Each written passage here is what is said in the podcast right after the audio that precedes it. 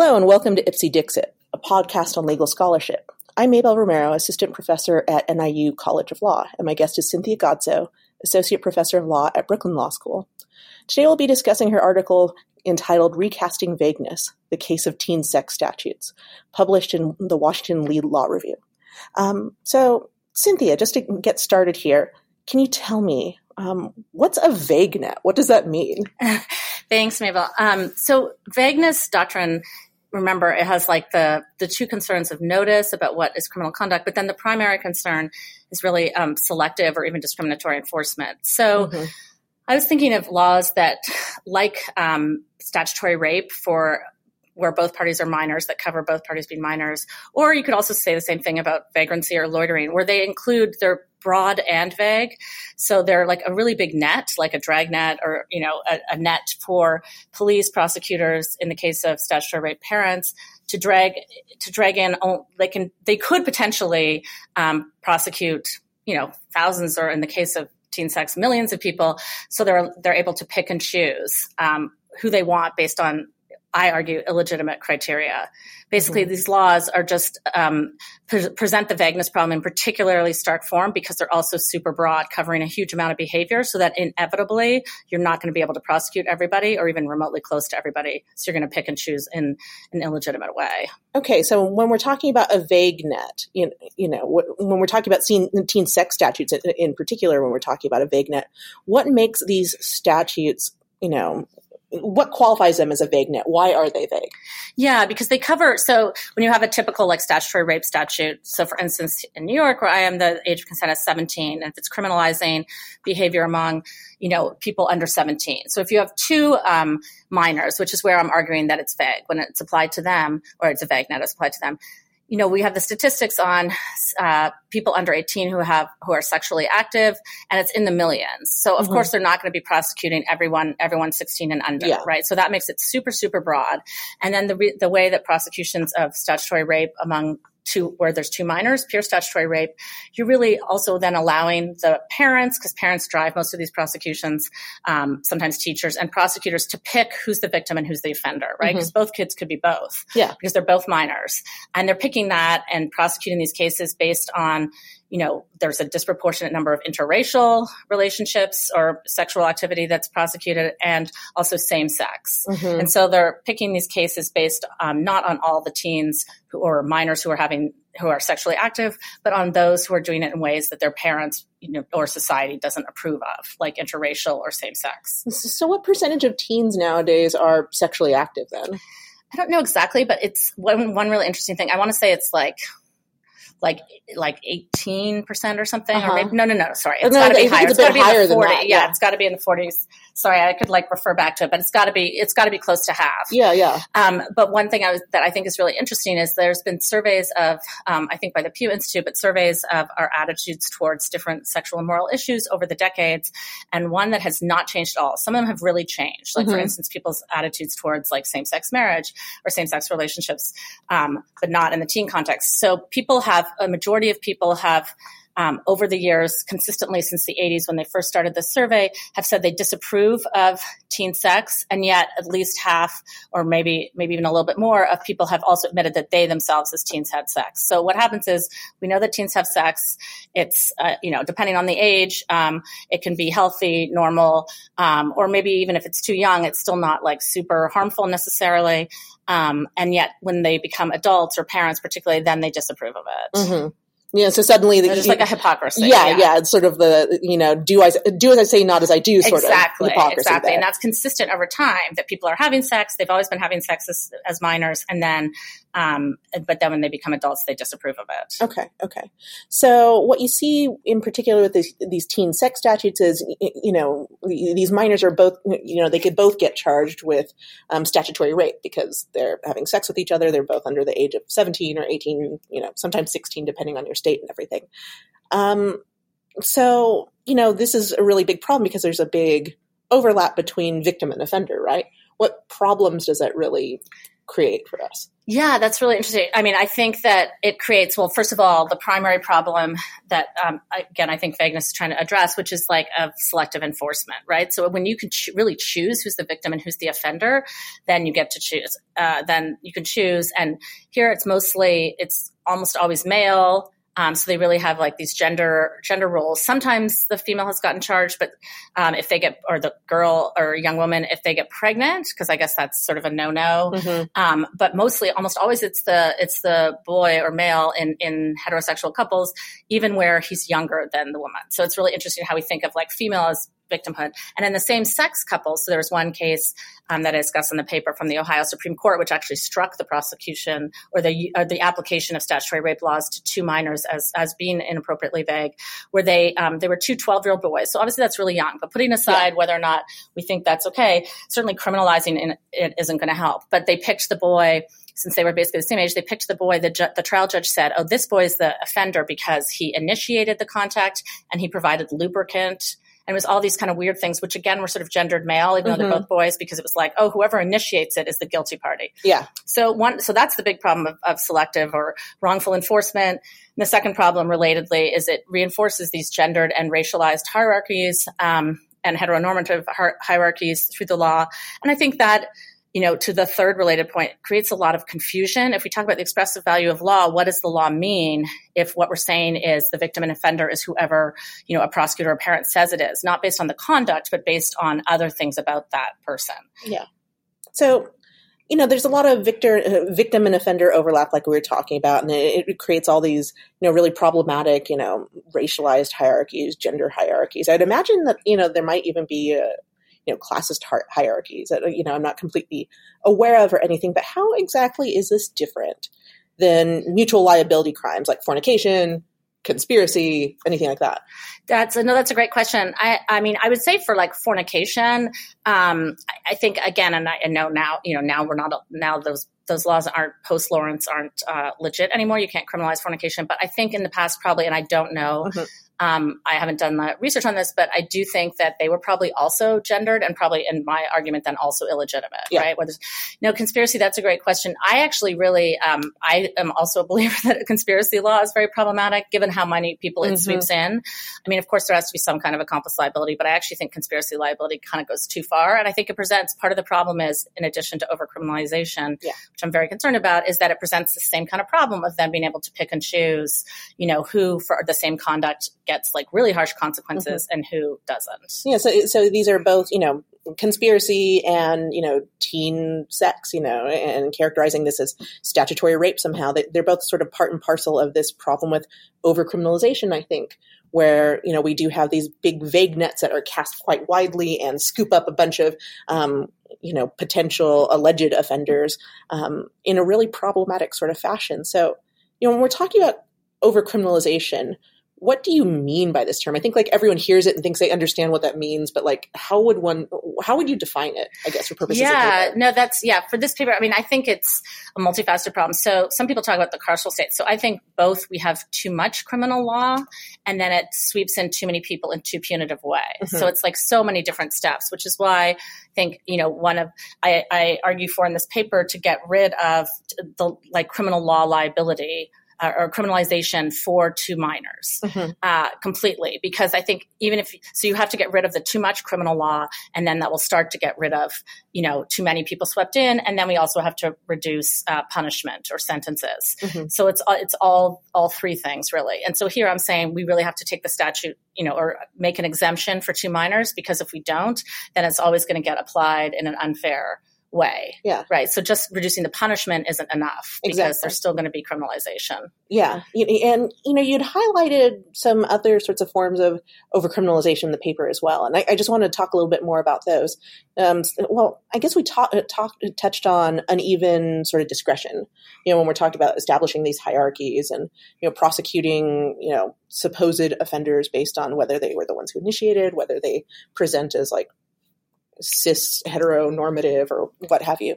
Um, how about just the concern over the erosion of the law's legitimacy? Yeah, absolutely. I'm like I think that's a huge concern um, with overcriminalization, both in the sense of you know the unfairness when you have only some you know, people prosecuted, and again, based often on racial or gendered or heteronormative um, principles, um, so which I think are illegitimate. And then I also think when we have a law in the books that so many people are violating, so for instance, again, punishing sex between two minors, um, then it just means that a bunch of people are disobeying the law, not really paying attention to it. Um, and then what value, what expressive value does that have? I mean, I think the same thing happens with marijuana possession, um, which is a strong argument for decriminalizing it, in addition to maybe that there's not really harm in it. Um, but I mean, the fact that the two big, so I think Doug Husak at Rutgers had done, mm-hmm. Um, maybe, maybe it was in the 90s or a bit later, but some research that showed the two main factors, I think, in New Jersey for getting arrested for marijuana possession were your race and geography, which are obviously related to each other as well in terms of, of you know, segregation, but meaning that it wasn't the conduct itself. Like possessing marijuana wasn't really related to whether or not yeah. you're going to get prosecuted because so many people were doing it and then they're only picking certain people. So if that happens, then it just becomes, you know, the law in my mind is illegitimate when it's being applied in such an unfair way and people are less likely to follow the law. And I think we have procedural justice exactly. literature that shows that, right? Mm-hmm, if mm-hmm. people don't believe that the law is being applied fairly or even that, or that it's punishing behavior that really is you know harmful to the community or to other people then it's going to be less likely to be followed. Yeah you know and I, I, talk about this in sort of different terms with my own first year criminal law class or you know we'll talk about the crime of you know vagrancy or loitering where it is essentially just existing in a public space without buying things or like doing something. It's like well you're getting punished just for existing. How could that potentially be legitimate? You know that's going to erode people's confidence. And i think you see that here in this paper too with um, you know these um, statutory rape prosecutions where it's like okay everybody not everybody but so many kids are doing this, you know, so to the point that it, it, sort of renders this rather meaningless. Yeah, exactly. And I think another particular problem with these statutory rape, and this could, you know, sometimes happen with loitering, maybe with landlords or other people, but the fact that we're allowing private citizens, basically parents, mm-hmm. um, to to um, uh, initiate this and really drive these prosecutions. So I think it's over well over 50% of statutory rape among two minors are prosecutions are um, flagged by parents. I think another big group is teachers. They're certainly not police for understandable reasons. I think it's good the police are not out, um, you know, policing. Oh gosh. Um, yeah, teens. But still, I don't think why are we letting the criminal, why are we letting parents use the criminal law to control their children's sexual behavior, right? Yeah. Um, especially with another minor. So even if they don't like what the kid's doing or, or, what the teenager's doing or what the, or it could be younger than a teenager, and there could be legitimate reasons why parents want to intervene, but letting them use the criminal law for this purpose, I think also renders it even more illegitimate. Yeah, and I, have practiced in juvenile court before, and you know there might be a lot of people who are listening who haven't had the chance to go to juvenile court. Oftentimes it is closed to the public. You, you can't necessarily go and observe juvenile delinquency proceedings and everything. Um, but yeah, oftentimes I've seen that, yes, this is initiated by parents who are often upset when they catch their kids engaging in sexual conduct and everything. Um, are there other ways that minors are getting over prosecuted versus adults in the juvenile court? Yeah, that's a great question. I do think one other area, um, which is also related to sexual behavior, is um, is uh, for status offenses, which are basically like again mostly initiated by parents, and they're things that wouldn't be a crime if you're an adult, like violating curfew, um, you know, maybe having sex with people that your parents don't like, or you know, um, and other things like that. And I think again, this is a parenting problem, and a big part of it is like due to lack of resources. Mm-hmm. Uh, that especially in low income communities, or um, you know maybe the kids don't have anywhere to go after school. Maybe they don't have access to you know contraception or other things, or you know proper sex education or, or whatever. But um, I do think that it's definitely not a criminal problem, and approaching it and then criminalizing uh, young people, I think is almost always wrong, and certainly in this context. And I would just add that, like, especially because of the really kind of harsh and, and usually irrational way that we treat sex offenses, in particular statutory rape. So many of these juveniles end up on the sex offender registry, sometimes for life or certainly for decades, right? For for again, what was consensual, mm-hmm. even if not legally consensual, because they're both minors, but for consensual sexual conduct. Yeah. Yeah, and you know that that that kind of comes back to a question that I was thinking of just now. You know, we, we talk about you know consensual sexual conduct here and everything, um, you know, when I was prosecuting and defending kids in juvenile court, um, you know, there would we'd always be talking about how kids are just presumed not able, not to be competent to consent to anything. So when we're talking about you know consensual like conduct here, what, how do you what do you mean by that? I guess. Yeah, I mean, I think that's. I guess uh, what I mean is that we don't have any indication that it was non-consensual, right? But actually, well, two, two things. One is that. Um, you know, there's also some, um, when we look at the medical science, they mm-hmm. do say that um, sexual contact, like not necessarily including intercourse, but later in the later teen years, intercourse can be like healthy and yeah. normal, right? So again, even though the law might say 17, or even though parents might not like it, even older than that, um, it can be, you know, healthy and normal developmentally.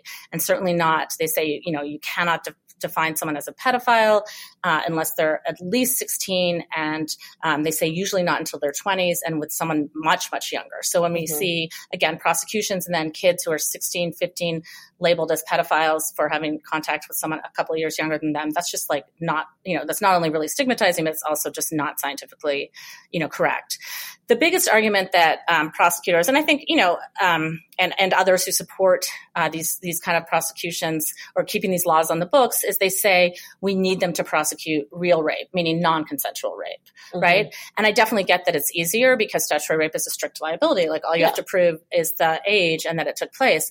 On the other hand, I think first of all that further reduces legitimacy of the law because we do have these selective prosecutions. And the other thing is there are problems in prosecuting non like real rape, non-consensual sex, but then we need to address those problems directly rather than keeping these strict liability crimes on the books. That's yeah. another thing about statutory rape is it being strict liability is very unusual for um, you know a criminal law that involves you know potential incarceration mm-hmm. time and that's classified as like a pretty serious felony sometimes. So I think that's you know just not fair either. Yeah, because the strict liability crimes, you know, for those who aren't familiar with the concept, you know, it's it's essentially you know a, a crime that you can get convicted of without actually having some sort of mental state of like trying to do something wrong.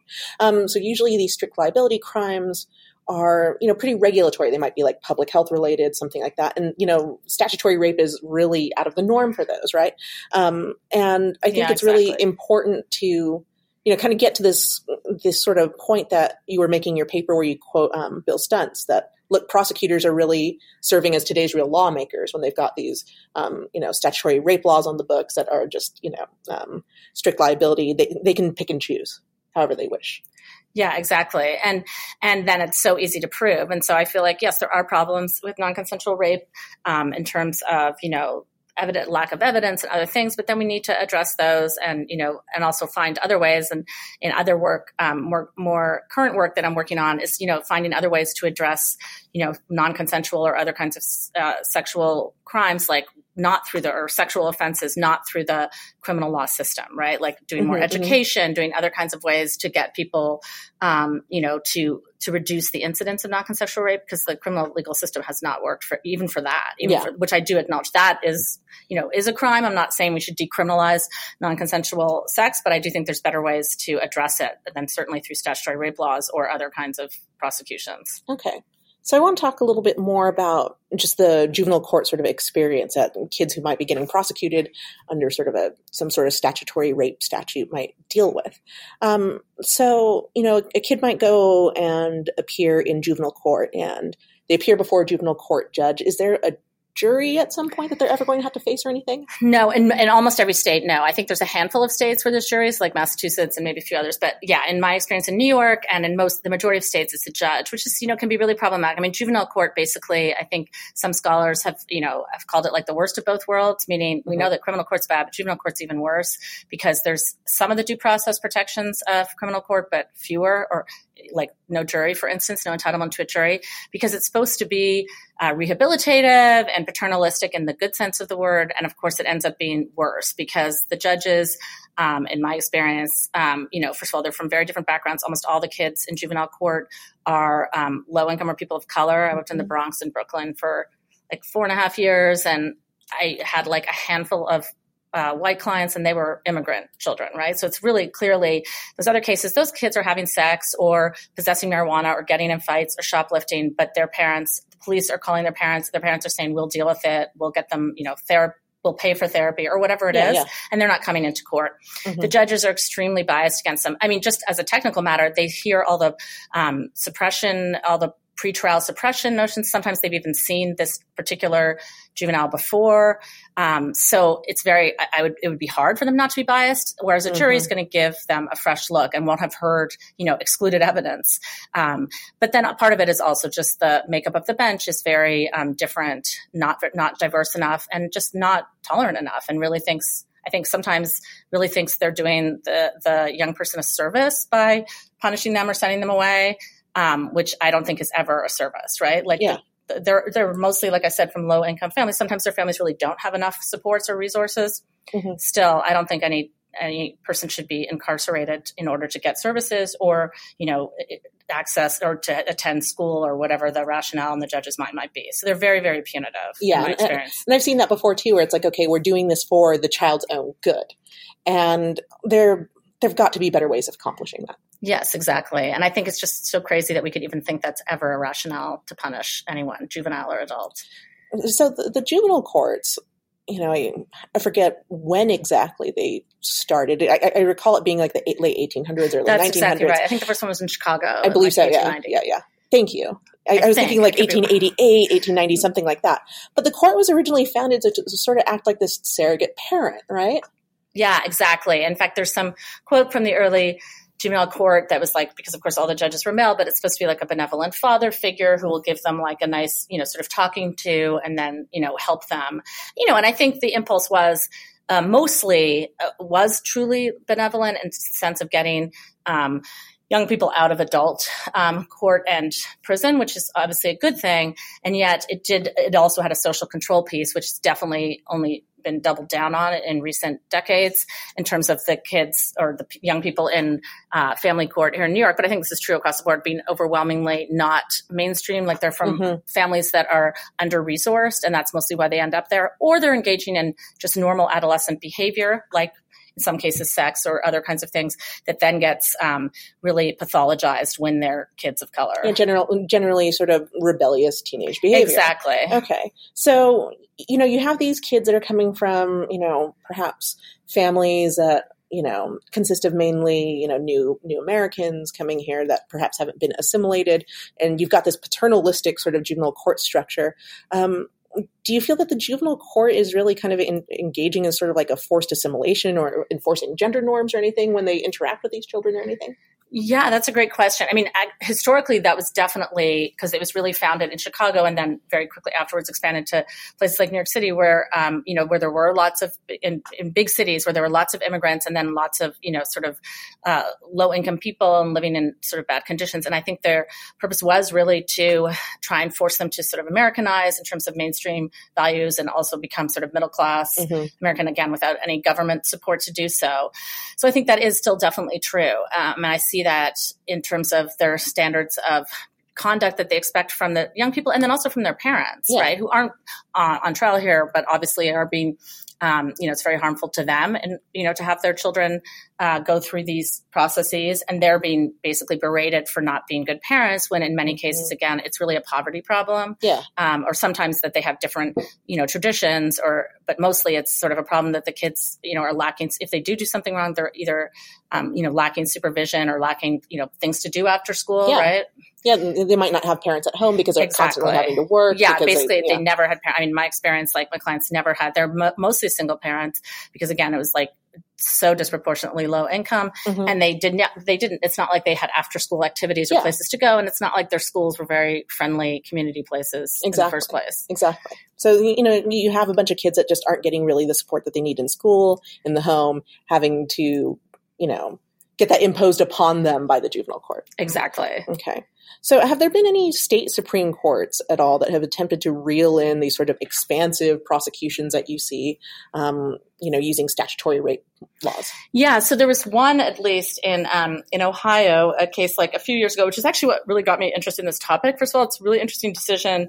Um, the Ohio Supreme Court. It's two boys. Um, I think I'd mentioned, and the one who was prosecuted. They're both about twelve the one who was prosecuted as the offender and then you know had really harsh consequences including i believe sex offender registry um, was because he had initiated or he was the more masculine seeming boy and the state uh, the state supreme court said like reversed his adjudication as delinquent or whatever, um, and said that you can't apply a statute to punish someone who's in the class of those protected. And again, sort of mm-hmm. a vagueness problem which I think is a great decision. I wish more um, states would do it, uh, but I also do think there's also room for legislative change in this regard too. Mm-hmm. So, for instance, the um, more and more states do have these age gap provisions, or they yeah. also call them Romeo and Juliet, which is a term that is kind of annoying. I don't like, but um, but where they say people within three or four years of each other can't be prosecuted, mm-hmm. which I think is a promising step. Although I think we should say no juvenile can be prosecuted for sexual activity with another juvenile.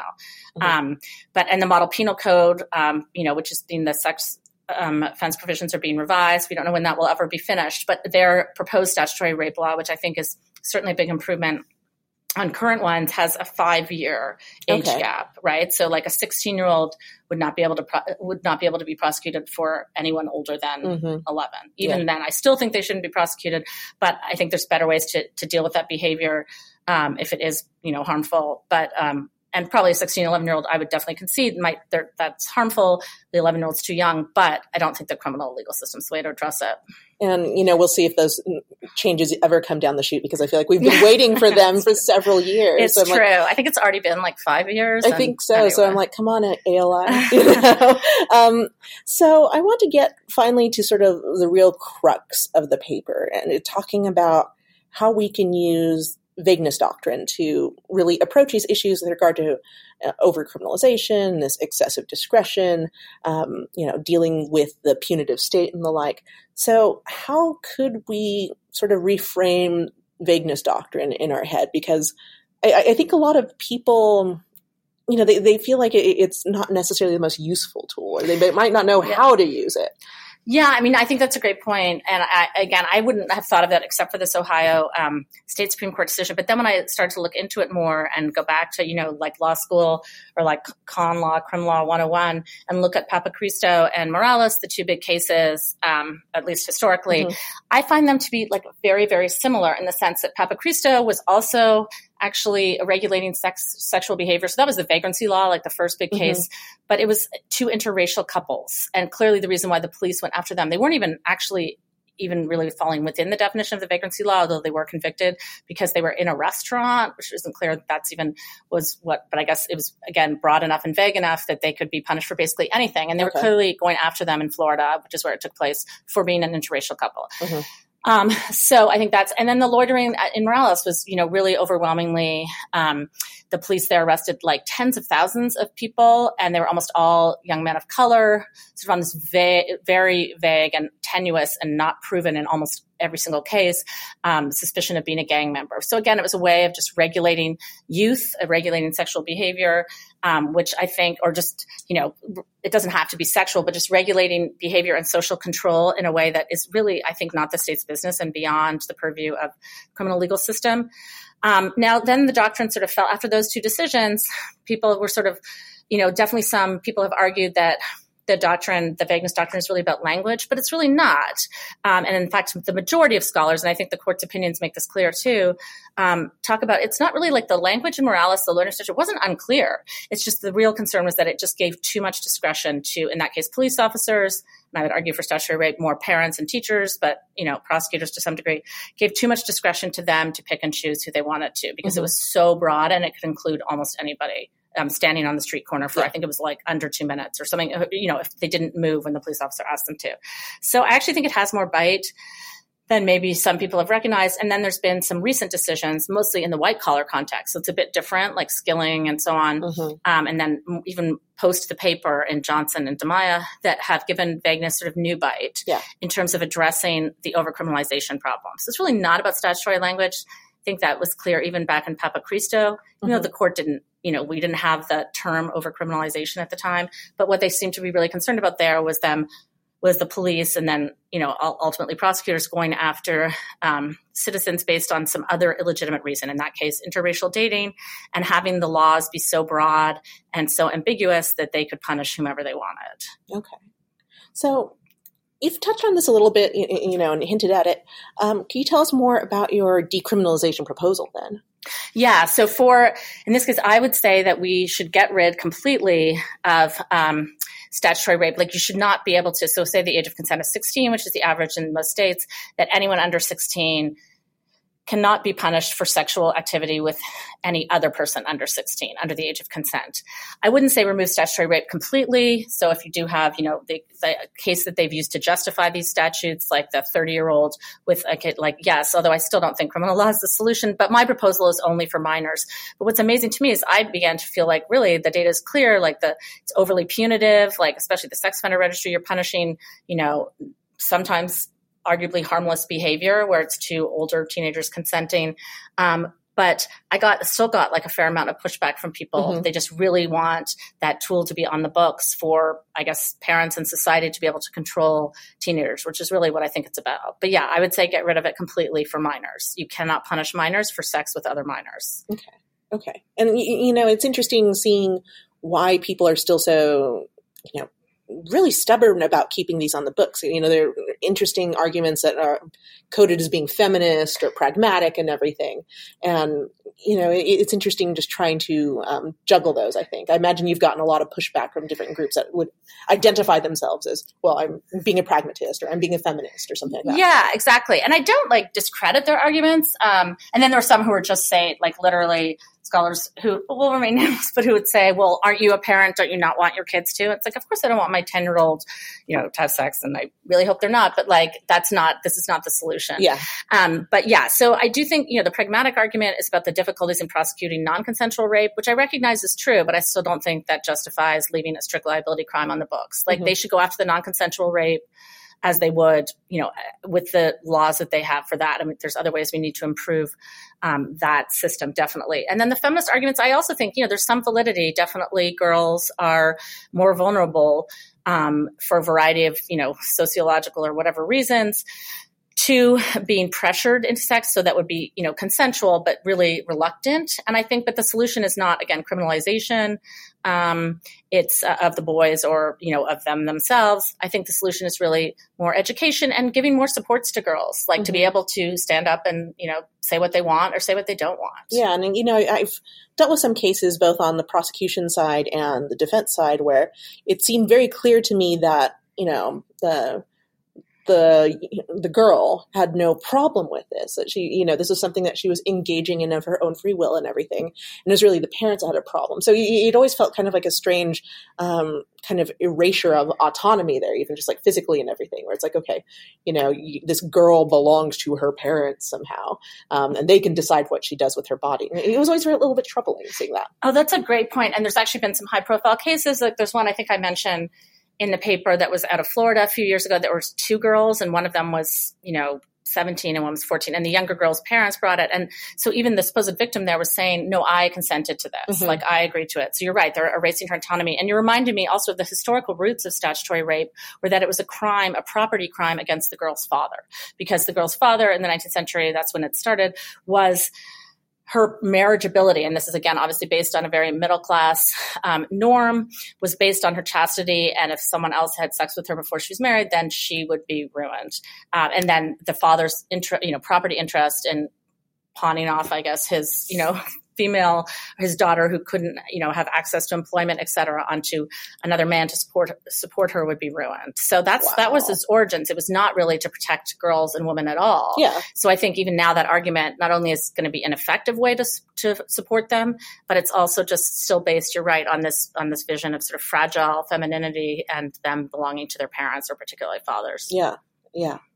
So you have another paper coming down the chute, I believe, and I was really excited to hear about this. We've both been attending um, the criminal justice ethics schmooze here, and I, I, wasn't aware that you had this other paper until you mentioned it. It's like, yes, we're going to get some more of this. So, can you tell us a little bit about that new paper coming down the chute that's related to this one? Sure. And first of all, I'm co-authoring with, with Carissa Hessick, but I don't want, I mean, we've talked about it, but she, uh, anything I say here, you can, any mistakes I make will be just mine because we haven't really started it yet, but we're very excited about it. And she's written a lot about vagueness, uh, more more than me and definitely knows uh, more about it. But we were thinking of it um, as applied to child neglect statutes. So, like the criminal legal system, the um, child welfare system, you know, which takes kids uh, or you know surveys families and then often reviews kids to foster care. It is also overwhelmingly or disproportionately families of color and overwhelmingly low income. And parents will have, there's been a number of cases, or I mean, all kinds of cases, where parents will leave their child in a car for five minutes to run into a store um, or you know have an amount of marijuana. There were cases in New York where they had an amount of marijuana too small to be prosecuted, right? So so small that it didn't even violate the criminal law, and they'll have you know their children removed or their kids wearing dirty clothes. Um, to school and they'll have their kid, you know, children move to foster care, which for many people is worse even than involvement in the criminal legal system in the sense that it can lead to termination of parental rights. Very, very harmful. And like these kids going to like the park alone and stuff like that. Yes, right? exactly. So also kids walking home from school, going to there's a case where the mother, like her kids were in the park, was next door to her house. She could see them from the window. Mm-hmm. I think they were like 10, 8, and 5. We're not talking about infants here. Yeah. Um, yeah, absolutely. Or even left in their home alone, like, you know, in a safe home for like 10 minutes while the parent had to run out and do something else. Wow. And the states will not give any guidance on what age is appropriate to leave the kids alone. So again, really, this really is to some degree about statutory language and statutes will say things like any um, parents who do not provide prudent parental care or who do not provide appropriate nurturance. That was mm-hmm. one statute too. It's like, well, what does that mean? Right? Yeah. What does appropriate nurturance mean?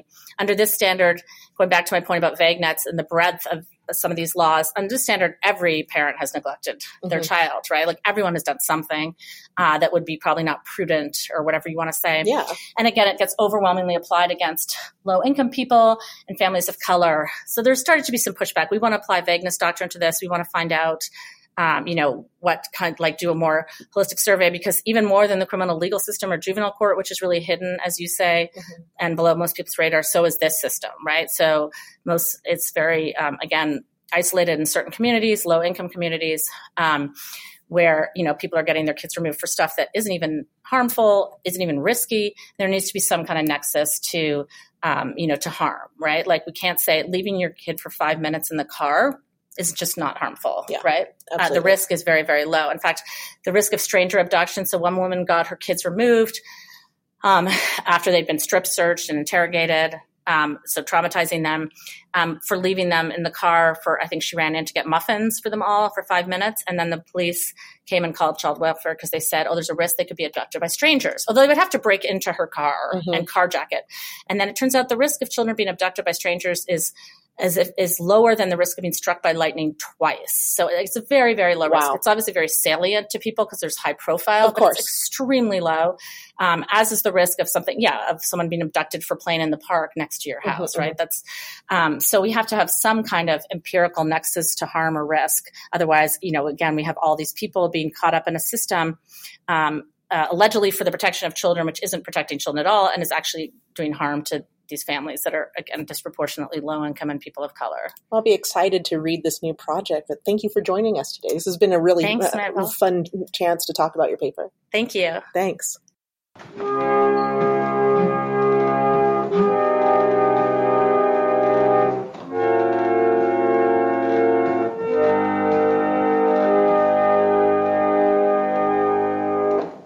X-rated, Betty White. I'm X-rated, I'm X-rated. I'll say it anywhere. I'm X-rated. I'm X-rated. But I play it fair and square. I like to look at naked pictures. I like to think about sex. I'm X-rated. I'm X-rated. It's a healthy part of myself When flame in me starts rising. You can't match it anywhere.